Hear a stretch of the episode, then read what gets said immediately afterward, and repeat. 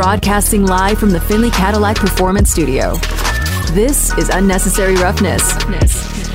Caught at the 20, racing near sideline 10, corner to the 5. Touchdown Raiders. The crowd applauds because Las Vegas just win, baby. Unnecessary Roughness on Raider Nation Radio, 920 AM. Here's your boy Q. Kicking off hour number three of the show. No Lincoln Kennedy. That's okay. No worries. We also have the Ultimate Raiders hookup. Going to get you in to win that multiple times this hour, 415 and 430. So go ahead and bookmark that. Uh, make sure you hold that down. That's a couple tickets to the final game of the season versus the Chiefs, a couple field passes, and also an autograph Raider jersey will get you in to win with a $35 Raider Image gift card. That'll get you in to win the Ultimate Raiders hookup. We will hear from Patrick Graham, defensive coordinator. He met with us earlier today at the Intermountain Healthcare Performance Center, him and offensive coordinator Mick Lombardi. But I think we'll focus in on the defense and what Patrick Graham had to say. So that coming up uh, probably around 4.30. Also want you to hear from Lincoln Kennedy. Uh, we recorded the Raiders Roundtable earlier today. It was JT, Lincoln, and myself uh, over there at Raiders HQ and got into a lot of different conversations, obviously, about the game on Saturday against Pittsburgh, the upcoming game this Sunday against the 49ers. And then, of course, the conversation of Josh Jacobs came up, you know, the emotions that he had in the locker room. And then JT asked the question. I thought it was a fantastic question because sometimes things don't always work out the way that everyone expected. So he asked him straight up, does he think that this can work? And so he said, well, this could work by what?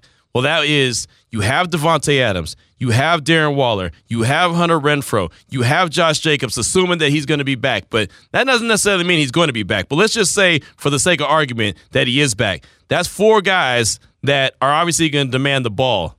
Can this work and this offense work with all those guys needing the ball? I played with I played with Charlie Garner. I played with Tim Brown. I played with Jerry Rice, all on the field at the same time. Mm-hmm. It comes down to the quarterback and the quarterback decision making. Rich Gannon, I, I, I, count, I can't tell you how many games I walked off the, the, the, the field after an unsuccessful offensive try where every single guy was crying that he was wide open. Why didn't I get the football? Rich Gannon came down. he's like, look, there's only one football. I've got to find a way to spread it out it's going to come down to quarterback decision making. To answer your question, can it work? Yes, but it comes down to the decision maker who's on the field. Not so much the play caller. It comes down to decision making on the field. The quarterback has got to make the right decision. He cannot be programmed that this football has to go to Tim Brown. He cannot be programmed that this football has to go to Jerry Rice, that has to go to Charlie Garner. Whomever open, the best to keep this team, it comes down to decision maker on the field. That's how it's got to work. So that was Lincoln Kennedy. Just a nice little preview right there of the Raiders Roundtable. And Lincoln Kennedy is very passionate about these conversations, and I love having him on that show. And uh, you know, it was it was really good to have him on today, in particular, because of obviously at the end of the season, there's a lot of questions to be made around the whole roster, not just with the quarterback position. But knowing JT's question, can that offense work? You heard Lincoln's answer. It can work as long as the quarterback is not programmed to just throw it where it's supposed to go. So I guess the question that I ask, and Damon, I'll start with you. I guess the question I ask is the quarterback that's currently the quarterback, is he a guy that's going to make the play that might not be programmed to make the play? You know what I'm saying? If if read one is Davante and read two is Darren, is it going to be read three? Is it going to be read four? Is it going to be the open guy? Or is he going to throw the rock where the play is designed to throw the rock regardless? That's a tough one because we've seen Derek Carr make those plays before, but right. as of right now, what we've seen, it seems that yes, he's going to where the play says that it's supposed to go.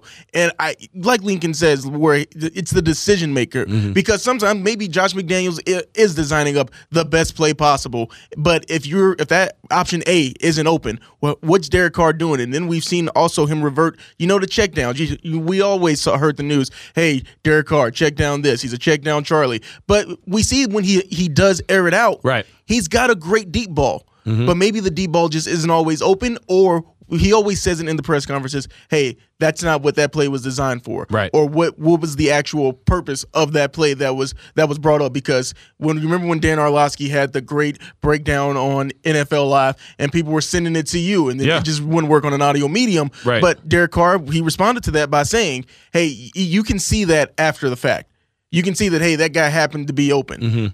But in the moment, you're the quarterback. You are supposed to see that that guy is open. Yes, everyone can be Monday morning quarterback and say, "Hey, how didn't you see that guy open on this play or that guy open on that play?"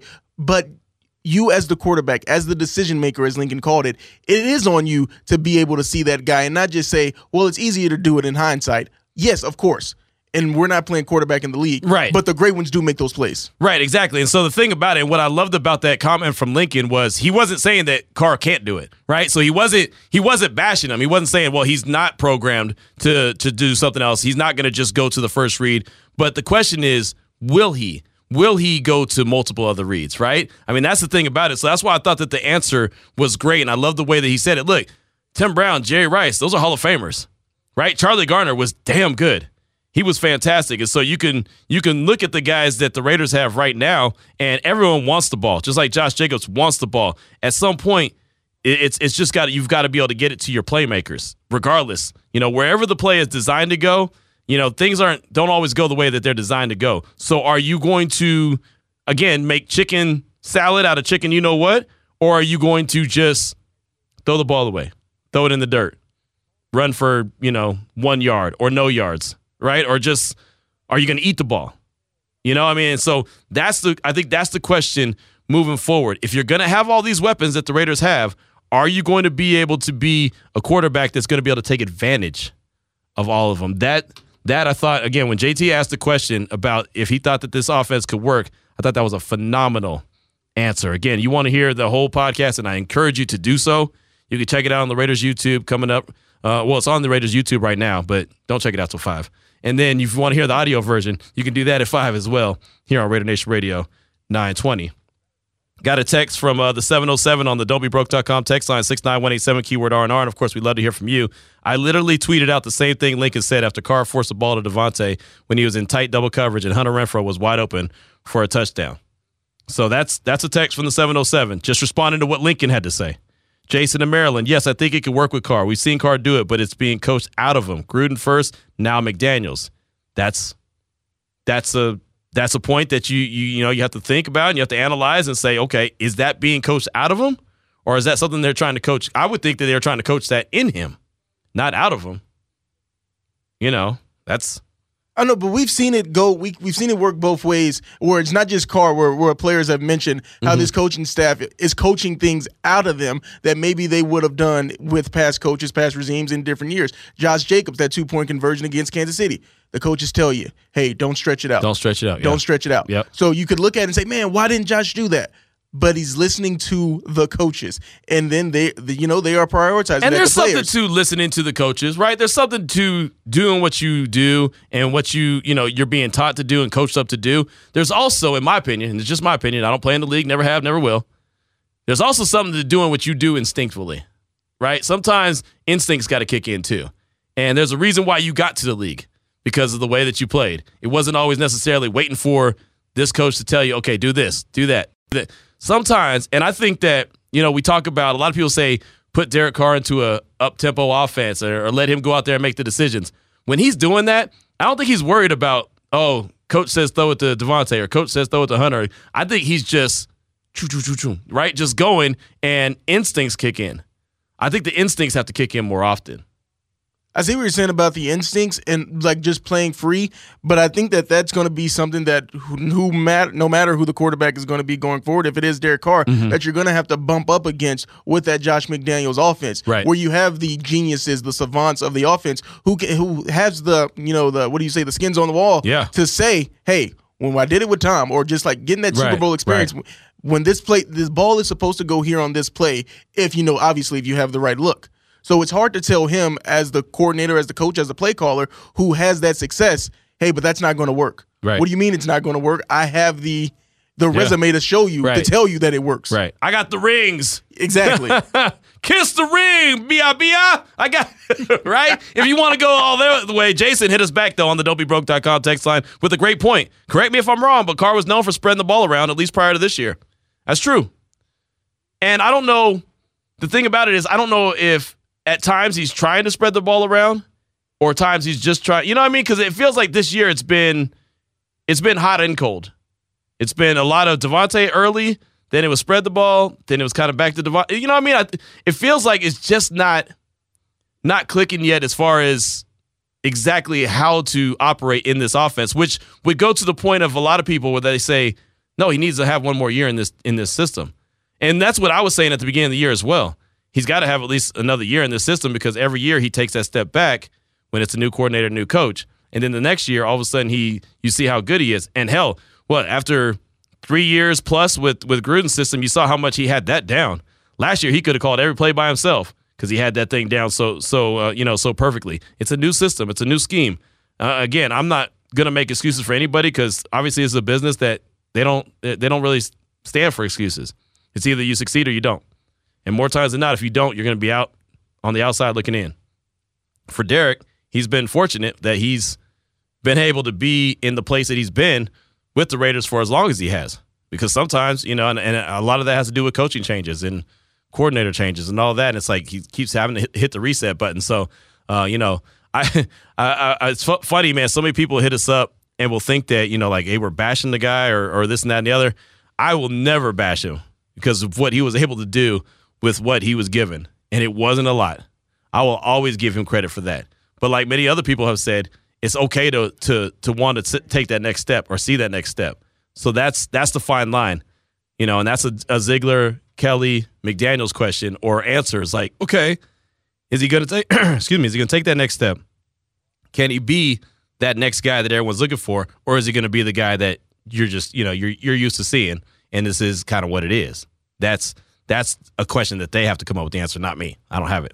Also, but to speak to spreading the ball around, and that 2016 year that everyone likes to bring up so much, Amari Cooper and Michael Crabtree, they both had 80 plus receptions. Mm-hmm. Where it comes to spreading the ball out, I know that last year he had the most completions that he ever had in his career, and Hunter Renfrow did have over 100 of them. Yeah. But he also had to spread the ball out around last year. So to Jason and Maryland's point, yes, Carr, Derek Carr can spread the ball around to the talent, but the, I do think that there is some of that my like the, believing in what the coaches are telling you and what you're supposed to see, but also hey, but it's Davante Adams, right? And the, it's that counterpoint. It's a, it's a, fine, it's a fine line. It's a right? fine line, yes. Yeah. That he's only had that one season mm-hmm. to try to deal with. Right, exactly. Which it, it makes it feel like the no brainer would be you got to give him at least more time than just one year because he just got Davante Adams, and so you got to be out, see how this works. And statistically, Davante's having a really good season. It's the last three games that have been you know very forgettable for Davante Adams. Uh, we'll take your calls at 702 365 9200. We're also going to get you in to win that Ultimate Raiders hookup. Uh, who's up first, Devon? Tim in Texas. Tim, calling out the Lone Star State. Welcome to the show. Hello, how y'all doing? Good, good. Uh, um, I um, I know Derek Carter took a lot of uh, took a lot of mess from the fans and stuff like that, especially ever since he had got his injury and stuff uh, in 2016. But um, and I and I and, and I mean, it, it is what it is with De- with Derek Carr when it comes to cold weather. It just is what it is on on situations like that. The the only time I really seen him uh, win in cold weather was when they beat Cleveland, but they you know just uh, they was running the ball, running the ball. But this year, uh, I can't really, I just can't really, I can't blame Carr. I really can't blame him because I really, I really, um, as much as I as much as I like McDaniel's, and I think he's a good coach uh, most of the games that we lost this year, that's on it's on Josh McDaniels. The way that he changed, and, and I know we made mistakes and stuff like that, but I just feel like the the the situations that we was in, the plays that he was calling, uh, I just don't think we would have made those crucial type mistakes uh, if he wouldn't have called the plays that he was calling. Uh, and I mean, he he he got real conservative uh, uh, in a lot of situations, and uh, especially in the second half of games when we was leading. And I have I have never in my and I've been a Raiders fan for thirty something years. I have never seen the Raiders uh, let let uh, lose leads like that. I've seen them come back, but I've never seen them lose leads like that. I just, but I I I, I don't want nobody getting fired. I really think that we're going to be good uh, uh, come next year. But Josh McDaniels is going to have to switch up a few things and start listening to the players. Okay. Good stuff, Tim. Thank you so much for that call, my man. I do appreciate you. And yeah, I mean, I guess in an ideal world, well, maybe it's not ideal for some people. I, I think that everyone would just, you know, run it back with some additions. defensive additions, offensive line additions, and see where you're at because I do feel like this team is close to being a good team.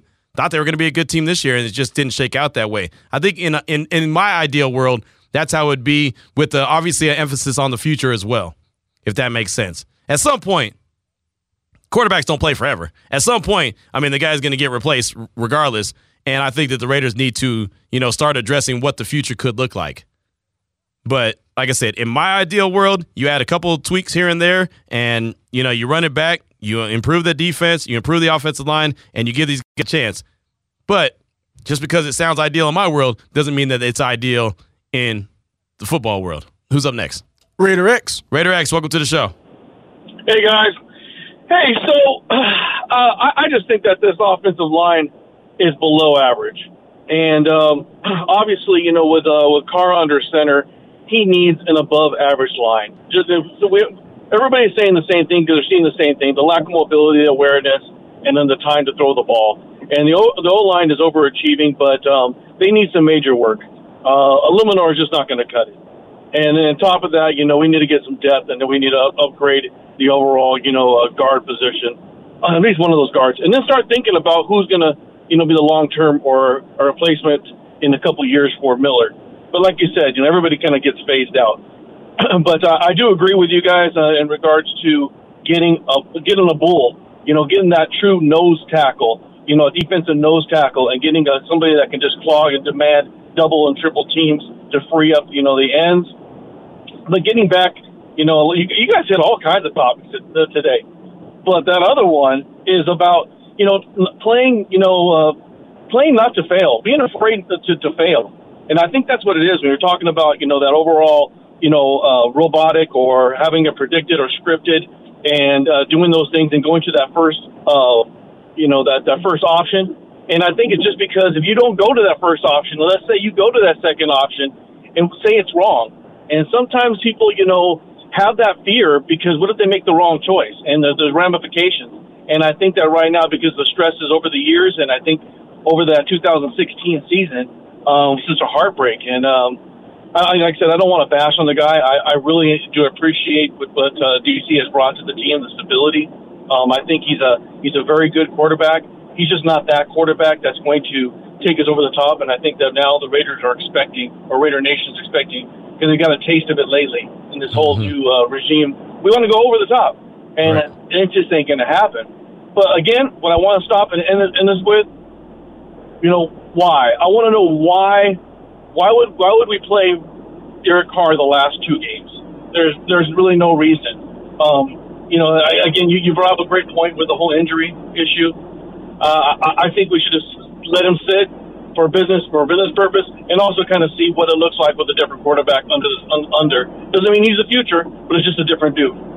That's it. Raider X out, brother. Hey, thanks for the call, my man. I do appreciate you. And yeah, that's again, that's a decision that the silver and black, the, the front office is going to have to come up with. What do they do the next two games? So we'll see how it shakes out, and uh, it's it's going to be interesting. Again, uh, hopefully you check out the Raider Roundtable with uh, JT Lincoln and myself. We recorded it earlier. Raiders HQ gave you a little preview of it a little while ago. Matter of fact, let's go ahead and look for call number nine right now. Let's get you in to win the Ultimate Raiders hookup, the final game of the season versus the Chiefs at Allegiant Stadium. I got a couple tickets for you. I also got uh, a couple of field passes, and I got an autographed jersey. Not going to give it to you right now, but I am going to get you in to win it by hooking you up with a $35 Raider Image gift card. Hit us up right now, 702 365 9200. Call number nine is what I'm looking for on Raider Nation Radio 920.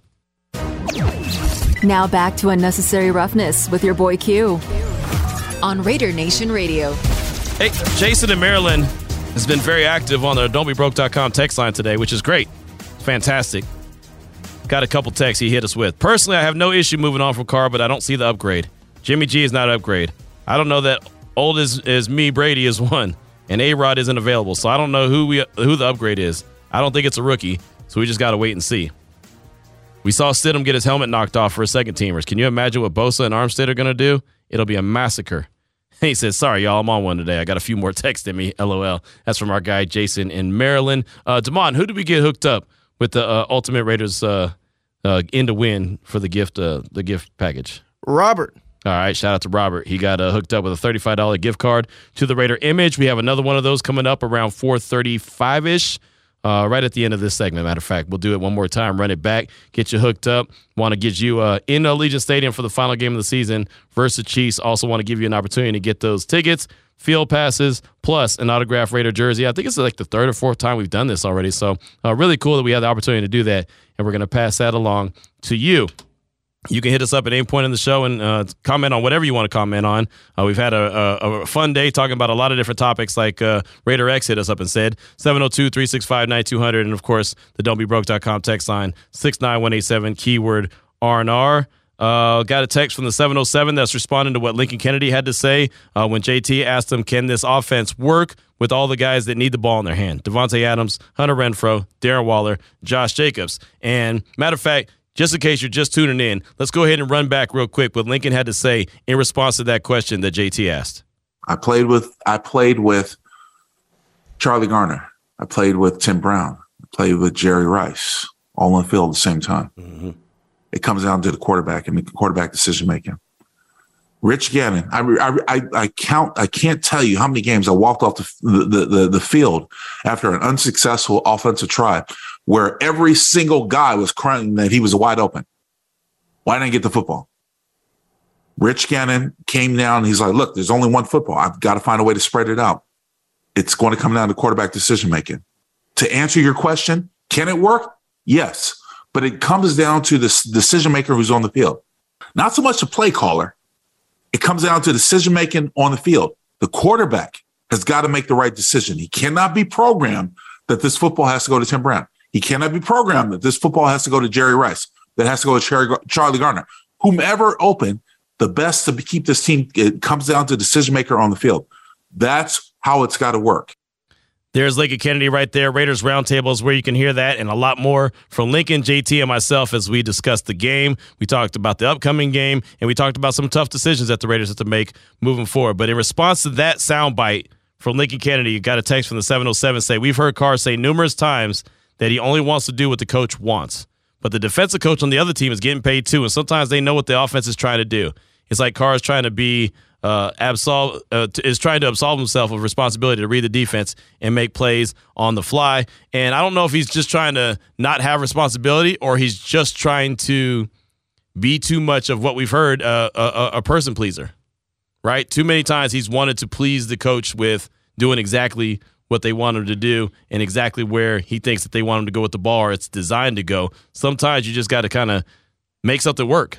And if it doesn't work, it doesn't work. But sometimes you just got to make it work. So that that could be an issue.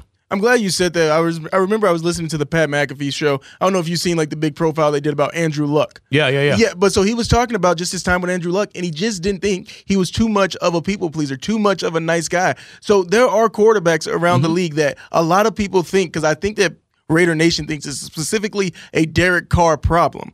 But no, there are just some quarterbacks right. around the league that, hey, I'm going to do what the coaches tell me. This is where coach thinks the ball should go. So I'm going to put the ball where coach wants it to go. Where where we see it so much that everyone thinks that a quarterback needs to be the alpha one, the the one of one, the Peyton Manning, where you see the clips and he's just barking at his offensive lineman, and he what he get the nickname the sheriff because he's essentially the offensive coordinator as the starting quarterback but that's not everybody. That's rarefied air, one of one. Right. And so I'm just saying, like, it's not like, hey, get off Derek Carr's back, but also the quarterback that that you want or the quarterback that you think that you need to some of those fans who think that they need to get rid of him. That guy doesn't grow on trees. No, you're right. And sometimes it's just even easier, you know, to say, I'm going to do what the coach tells me to do because that's what, you know, like we're all taught that that's what we're supposed to do, right? I, I think that goes with anything. Hey, I'm going to do this because this is what the boss wants us to do right? Sometimes, you, you know, you got to kind of do you as well. Like sometimes at, at some point, sometimes you have to think a little bit, maybe a couple steps ahead, or hey, you know, this ain't working. Let me go ahead and do this. It's going to get the same result. And I know it's a it's a fine line. It's hard to say do it because if you do it and it don't work, then all of a sudden, what the hell were you thinking? If you do it and it works, then you're a genius, right? And so it's just it's such a hard, and that's why it's the toughest position in, in sports. It really is because you have so much going into that thought process of what to do, how to do it, when to do it. It's just, it's not as easy as it sounds. Drop back. Oh, there's somebody open, hit them. It's not that easy. It, w- it would be great if it was, but it's not. Uh, from Brad in the Bay Area, hit us up on the don'tbebroke.com text line. He said, uh, earlier a caller pointed out that our plays are generally contested. The receivers always look covered. The opposing team's offensive plays are wide open. So even Carr's progressions just seem covered. I can't figure out why as each play develops, uh, either offense or uh, for the defense. It looks like if the other team has 13 players out there and we only have nine consistently. So basically, what he's trying to say is that anytime you look, it seems like the guys are always covered. And I would say for the most part, a lot of times where you see the ball go, guys are covered. And you'll see Derek throw the ball. And this is something James Jones pointed out in the press box uh, a couple weeks ago. He said that uh, I forget Derek. I, I, forget what play it was, but Derek threw it and it went over Davante Adams' head, and it wasn't even close. Like you knew he was just throwing the ball away, but Davante was the nearest receiver there, so he said, "Watch, Q, it's going to go down now as you know a target, a target for Davante. That's not a real target, right? So he might have nine targets in the in the stat sheet, but really only four of them were legit." And if you go back, and so that that has stuck with me ever since James Jones said that. That's a wide receiver that knows what he's talking about. So when I go back and look at the game on Saturday against the Steelers, yeah, he had Davante had nine targets, but did he really? Right? I mean, how many balls went way over his head, weren't even close to him? I feel like he had maybe five at the most. Four of them were just throwaways, but he was in the area, so it's just throw. But that's, that's a very good point that you make there because yeah, if you are just going to read the stat sheet mm-hmm. and you mm-hmm. could just say, well, Davante, uh, he did he's his getting, best. He's getting the targets. He did his yeah. Carr did his best. Hey, maybe it's yeah. Oh man, that's such a good point there, man. Right, and that's again, that, that's something that, and, and that's that's just for me listening. Right, that's just for me listening to what a wide receiver who's been there, done that in the league, knows what he's talking about, and knows what he's looking for. And so that's why he said that that stat, that that target stat, he hates it because if you really go through a game and break it down, how many are real targets? Like I can go and watch that whole game. I can I can replay it tonight when I get home and write down everyone that was a legit target. I could think of the ones that he caught, Davante Adams, that is. I could think of one that he tried to catch on the sideline that he was bobbling on the way out, out of bounds. That was right before halftime. I could think of the one that Derek missed him, where he was behind the defensive back and he just overthrew him. And even that maybe on the first drive where he overthrew him and like it just sailed out of his hands. Mm-hmm. So maybe that's maybe that's six out of nine. But that's a big difference when you're talking about six targets and two completions as opposed to nine targets and two completions. It's a big difference because those nine targets, they officially in the stat in the stat sheet, that leads in the targets where you could say, mm-hmm. man, even in the games where he doesn't have that many completions, he's still trying to force it to Davante. It really changes the narrative if you're not breaking it down and watching each play specifically. Right, exactly. And again, you can go and even look because obviously Davante Adams is the leading receiver on the team, but you can go and look at his catches and his targets, and then you'd be like, oh wow, he's had a ton of targets. Okay, but has he really? He has 88 catches on 160 targets. 160. How many of those aren't legit targets? How many of those are throwaways? Like I don't I don't know the answer to that. I'm just, you know, we've seen all the games. right? Has has has Davante Adams had 160 legit targets or has he had 160 balls near him? Right? That's the difference. Mack Hollins has 52 catches on 87 targets. That's actually closer. That's actually closer to legit as opposed to Davante Adams basically having double his receptions. 88 catches on 160 targets. There's no way you can go back and tell me that he had 160 or even 140 actual legit targets. He may have had, and I'm just spitballing, he may have had what 125 maybe there's at least at least 30 throwaways as, as far as i'm concerned at least i don't know it for fact but i would i would i would venture to say that he had at least at least probably 30 to 35 throwaways that weren't anywhere close to him. 434 is the time. We'll come back. We'll hear from defensive coordinator Patrick Graham. But before we do that, we want to not hear from you, but we want to hook you up. $35 Raider Image gift card. Again, it's going to get you in to win the Ultimate Raiders hookup. Uh, it's a couple tickets to the game versus the Chiefs, the final game of the season, a couple field passes, plus an autographed Raider jersey you want to get in to win. 702 365 9200. Call number nine is what we're looking for. It's Raider Nation Radio 920. Now back to unnecessary roughness with your boy Q.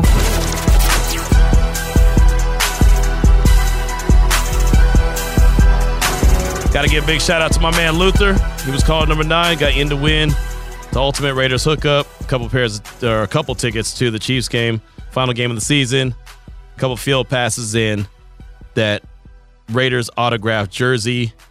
The drawing is coming up soon, so we'll continue to get you in to win with that $35 gift card to the Raider image. Should be a lot of fun. Your next chance to win will be on the morning tailgate with Clay Baker, Vinny Bonsignore, and Heidi Fang. Uh, I was talking about, well, we've been talking about a lot of different things today. It's been a lot of fun. But I was talking about Davante Adams' targets that he has, official targets, over 160 of them. Matter of fact, so far on the season, he has a, uh, 160 exactly, has 88 catches. And I said, I don't really know how many are legit targets, but it ain't 160 of them. I know that for a fact. And uh, we had one of our great listeners actually send us, Wally, as a matter of fact, send us a, a website, and it's a fantasy, fantasypros.com. So it's almost like pro football focus where it's they're judging on what a catchable pass is and what's not a catchable pass. But just for example, for S's and giggles, we know Davante Adams has 88 catches. According to these these guys, 95 of them were catchable. Out of 160 targets, 95 were, were catchable. Now I don't I don't sign up to for one, I don't sign up for fantasy football. We all know how I feel about that. That's fine. I don't think there was 65 passes that were throwaways from Derek Carr, but I also don't think there was 160 legit targets there. Right? I think that there was a lot of passes that were not real targets, and that's going back to what James Jones said to me in the press box just a couple weeks ago that all targets are not created equal. And so that was just the point of that. I don't think it's that many, but I definitely believe that there's a great, a, a, a good number at least of targets that aren't legit targets. But thank you, Wally, for that tweet. We definitely appreciate you. Um, yeah, matter of fact, got the got the text from the 707 as well saying the same thing. Uh, appreciate that. Uh, Trey in Kansas City said, "Why are the best quarterbacks so good in the red zone? Is it play calling or is it the player?" Um, right, or is it both?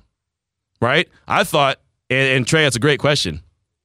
Obviously, players are what make the league go. Right. In the great Al Davis always said, it's always about the players. Doesn't Mark Davis always say it's all about the players? It is. The players make everything go.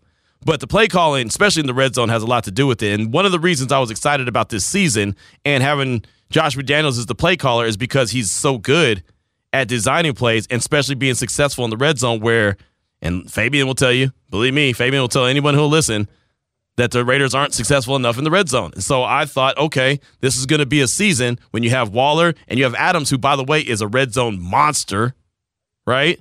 That that's going to be, and Hunter Renfrow can get open as you saw on Saturday. I still won. You know, we talk about a lot of passes. That throw that Derek Carr made to Hunter Renfrow to allow him to get in the end zone was probably the best throw I've seen in a very long time. That had to be in a certain spot, and he threw it there. Right? He could do that, and JT said it earlier today. He could throw that same pass ten times out of ten times, and it ain't gonna it ain't gonna look like that. That was perfect. If you throw that pass ten times, you may make it look like that twice. That's a very tough pass that really easily could have gone the other way if it was thrown off slightly could have easily gone the other way. But then I think that's where people are just so conflicted with yeah, Derek Carr. I know, and I know it's hard to say because no, you say that, and it's man. It's like having it's like having that that it's like having the great relationship. That's not great all the time, but man, when it's great, it's fantastic. But when it's bad, it's bad. Ah, yeah. You know what I mean? Like we've all been there, done that, right? We've all had that relationship with the one that is, man, this person is perfect until they're not, right? and, and you just can't decide: do I move on? Do I stick it out? Is it worth it? Jay Valentine, my guy said it. She worth the trouble. Well, is it is it is it is this situation worth the trouble? Right? I mean, that's the decision that you got to make. But it is, like you said, it's so conflicting because sometimes, whoo, it's fantastic. Other times, you're scratching your head like, what the hell? Why am I sticking around for this? Right? And we've all been there. we've all been there, brother. Life ain't easy. It ain't easy. So there's there's that. But yeah, I think you hit it on the head, Damon. But also, when it comes to the red zone, I do think that if when you want to place the blame, I know uh, it's always got to be someone's fault. Or if you want to do a percentage, let's just do a like a pie graph of it. I do think that uh, more of that falls on Derek Carr when it comes to, as Lincoln said earlier, as we played the clip. Hey, you're the decision maker. Mm-hmm. You have to decide where that ball is going inside the red zone. Right. Vegas Pete hit us up on the don'tbebroke.com text line. I, I could appreciate this text. We have the meats, as Arby's says. We just keep beating ourselves. That's fixable. Having no talent makes you the Texans. We could play with anyone. I love that text for multiple reasons. One, and I've said this before, and I have no disrespect to Arby's at all. But have you ever heard anyone like leave the job and or leave, you know, like people leave the job and they're going to go pick up lunch and be like, "Hey, I'm going to go to Arby's." Like I never hear people say that. I know one person, and you're going to laugh, and you're going to say it makes sense. Who? Jared. That does make sense.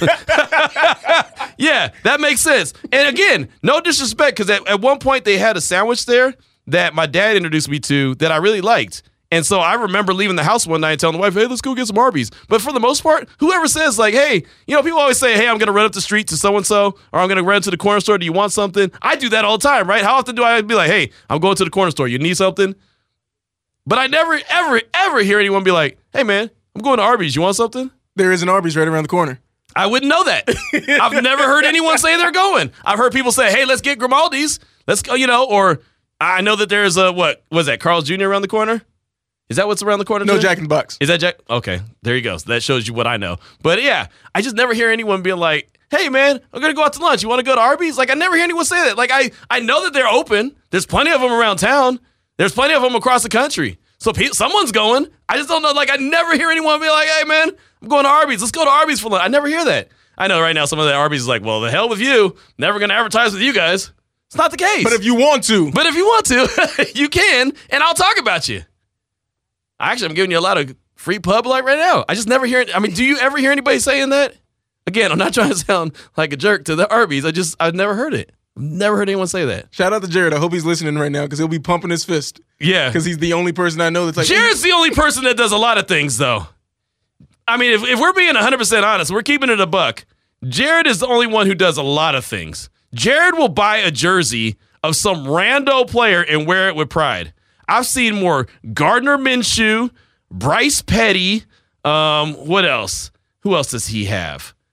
Oh man, Jared has the I'm most. living proof. He bought me a Brian Hoyer jersey. Brian Hoyer. Don't know what to do with it. Jared will find a ten dollar jersey of anyone. I don't care what swinging D it is. He'll find it. Like he probably has an Andre Holmes jersey, right?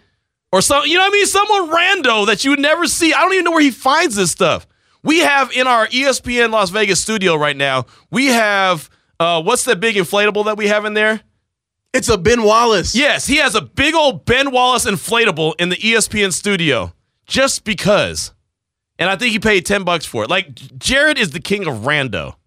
He will do the most rando things and he will buy the most rando stuff. Love him to death. Great guy. Helps out a lot. He's always willing to, you know, back us up and do whatever we need, you know, done here. But he will wear some rando stuff and he will buy some rando stuff. So when you tell me that Jared will say, Hey, I'm going to go to Arby's, none of that surprises me at all. That's how rando he is. Cucamonga Raider says, Hey Q, the play calling's been suspect this year and the play at DC has been up and down. Do you think we need a quarterback with more cojones that could challenge the play calling and or game plan leading up to the week? I feel like DC and McDaniels don't complement each other. You need constructive conflict in any relationship, not a yes man kind of guy. We all know Brady wasn't quiet. Maybe that's why McDaniels and him work. Just my two cents. That's a possibility. And honestly, I wish I had the answer to that. I, w- I wish it was that simple that I could just be like, yeah, that's it. Or no, that's not it. I, I wish that I, I could put my finger on it. Only Coach McDaniels knows what kind of guy he's, you know, he's more comfortable working with. Like I know what kind of people I'm comfortable with working with. I'm comfortable with the guys that are go-getters, want to work really hard, you know, are going to do stuff extra, go out of their way, want to be the best at everything. Like those are the kind of guys that I want to work with. The guys that are going to push the hell out of you. That's why the guys that push me are always going to be, you know, my my my kind of boss. Because I know that hey, I, I want to make sure that I'm pushing my hard myself as hard as they're pushing themselves, or or vice versa. I don't like lazy, and well, you know who who knows who knows what what Coach McDaniels is looking for. Uh, Jason in Maryland, who said he was on one, he's got plenty of text left in him. He's he's he's hitting us back with another one. To the red zone play calling issue, Carr and the Raiders were a top ten red zone percentage team in the first four years in the league. In his first four years in the league, it only dropped to the twenties when Gruden took over, and we're still there. Well, I mean, if you had said the last four years, that'd have been one thing, right? I mean, now I mean we're way past the first four years. I mean, you're talking about year nine now. So uh, as much as that could be a thing and, and be statistically, I know it is, but that I mean that's so far in the rearview mirror that doesn't even matter anymore. Trey in Kansas City said, "Never doubt the fantasy nerds." I got you. I got you. I can appreciate that, Sir Whiskey Ray Q and D. I'm all for drafting defensive playmakers in the upcoming draft. I want guys who fly to the ball and cause havoc. I hate saying this, but I want an elite defense like the 49ers. I'm also sick and tired of our bonehead penalties, which puts us 10 to 15 yards behind the sticks. It has to change. I'm frustrated, gentlemen. That's from Sir Whiskey Ray. And that's that's one of the issues with the lack of the run game in the second half. I know that's not completely the reason why they didn't run the ball. I know the Steelers had a lot to do with it, and it just kind of got away from them. But how many times did the Raiders look up and they were at first and 15, or second and 15, or third and 12? You know what I mean? It's like it was always, it felt like they lived the whole second half in second and long and third and long. That's a problem as well. They gotta they gotta stop doing that. That's and I know it's it's not just a Josh McDaniels staff thing. It's not just a Jon Gruden staff thing. It's just traditionally been the Raiders thing where they they're behind the chains more times than not. And a lot of times they find ways to get out of it, which is credit to them. But other times it just seems like it doesn't give that that drive a chance. And then they ultimately end up punting. I think they punted way too many times on Saturday. Oh, I just looked it up because I was, you know, the penalties. They're the third most penalized team right. in the league with 101. Cardinals are ahead in 103, and the Denver Broncos are leading the league at 107. Right. But it's one of those I, I didn't think about how many that they did have. Like, oh, oh, they're a pretty penalized team. But yeah, third most. It surprises me looking at it, but no, it shouldn't. Right. Because we see it game in and game out that this team, they're always it's self inflicted, yep. as the team likes to say. Yep. It is, and it's, it's they're not wrong, right? And perfect example is that you know Foster Moreau penalty, that face mask, that offensive face mask was a killer. That was such a big momentum shift, and I know you don't believe in momentum, but that was such a big momentum shift with Josh Jacobs running downhill, giving them juice, had everyone fired up watching the game. Go JJ, go JJ, only to find out flag on the play. And I know as soon as I saw there was a flag on the play, I was like, oh, Holding's coming back. To find out that it was a face mask on a block that's just that's just that's a that's that's a kick in the stones, man. That's like you know what I mean. Like that's what can't happen. And I know some will say that that's the the the, the actual penalty is what sprung JJ. I think that it may had a little something to do with it, but man, it just looked like a really good play call that got negated.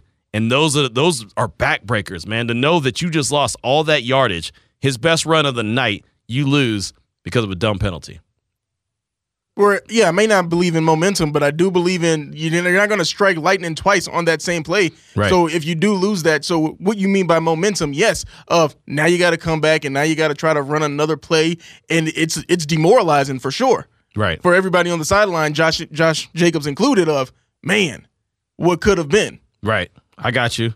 Uh, got a text from the 707. Not a fan of the play calling and lack of adjustments. However, regarding player needs we need straight ball hawks and road graders. I like it. I like it. Thank you for that text. Also, Jason hit us up again. The point is, red zone efficiency is largely a product of play calling, and ours is just as bad as it was with Gruden. Follow me. I got you. I got you. Believe me, I, I understand what you're saying. I'm just saying, going back to the first four years of Derek Carr in the league, none of that matters anymore, right? The coach that, that the Raiders had was Jon Gruden. He's gone. The coach that they have right now is Josh McDaniels until they don't. So it's it, it's it's what it's got to be. Now, can that get better? under McDaniels and Carr, or does one or both need to be replaced? I know one's not going anywhere for sure. Coach McDaniels isn't going nowhere. He's going to have at least, in my opinion, just my opinion, at least next year to get things figured out. Carr, they have options. I don't know if they're going to exercise them or not. Again, that's not my call. That's the guys in the front, the smart dudes. Like Freddie Coleman on ESPN would say, the smart guys. I'm not a smart guy. We'll go out to the phone lines one time, though. 702 365 9200. Is this a smart guy? Raider Anthony. Raider Anthony's smart. What's on your mind, brother? What up, Q? Love the show, man. Um, you know, just going back on a few things that you mentioned, uh, you know, how many times did we look up this season? It was first and 15. I think, mm-hmm. you know, Derek Carr always seems to be the, you know, the, the one that everyone's going after. Um, but, you know, if the team's going to stick with, with Josh McDaniels, and give him another year for the for the sake of consistency. I think you know the best option is probably to keep Carr too. I mean, yeah, he's the catalyst behind some of the losses, but I think so is McDaniels with some of the play calling earlier in the season with the Chiefs game, and then going back like you said about penalties. You know, Eluemunor, how many false start penalties did he have that killed us in the second half? Foster Moreau with that bonehead freaking uh, face mask uh, against Pittsburgh and he he played. You know, when, when the camera went back on him, he was like looking in the in the sky, like, "Well, I didn't do anything," and he literally had that player's face mask for like five seconds, and that was a drive, and that was like a, a drive where it looked like we were going somewhere. Yep. you know, and that and that just totally killed the momentum. Uh, you know, if, so like like you're just saying right now, if they're going to bring back McDaniels to try to keep things consistent and not just go one and out, one and out with the coach, I think with Derek Carr, uh, I mean, look at Rich Gannon. You know, he was mm-hmm. an MVP for the Raiders, but he was a journeyman most of his career. He didn't really come out of his own until his you know 11th, 12th season in the league. Yeah. So I think the best thing we could do is just kind of bring them both back. Like I said again, for the for the sake of consistency and hope that he can play out next year. And you know, if we have a season that ends up like this again next year, then what? We got a good shot at going after Caleb Williams and and possibly set up our future to look really bright and good. There you go. Thank you for the call. Way to close this out, my man. I definitely appreciate you. And that could be it could be as simple as that. It really can. They ultimately can say, you know what? Gonna improve this, gonna improve that, and we're gonna run it back. I think they'd have to do something contractually. You know, I think they'd have to do something with the contract as far as uh, how much money he makes. Maybe they they do some kind of I don't know restructure. I, I, I have no idea. That's again not the smart guy. They'd have to do something to move forward. But we'll see. We'll see what happens. Appreciate all the feedback. 456 at the time. Raider Roundtable's up next. It's Raider Nation Radio over 920.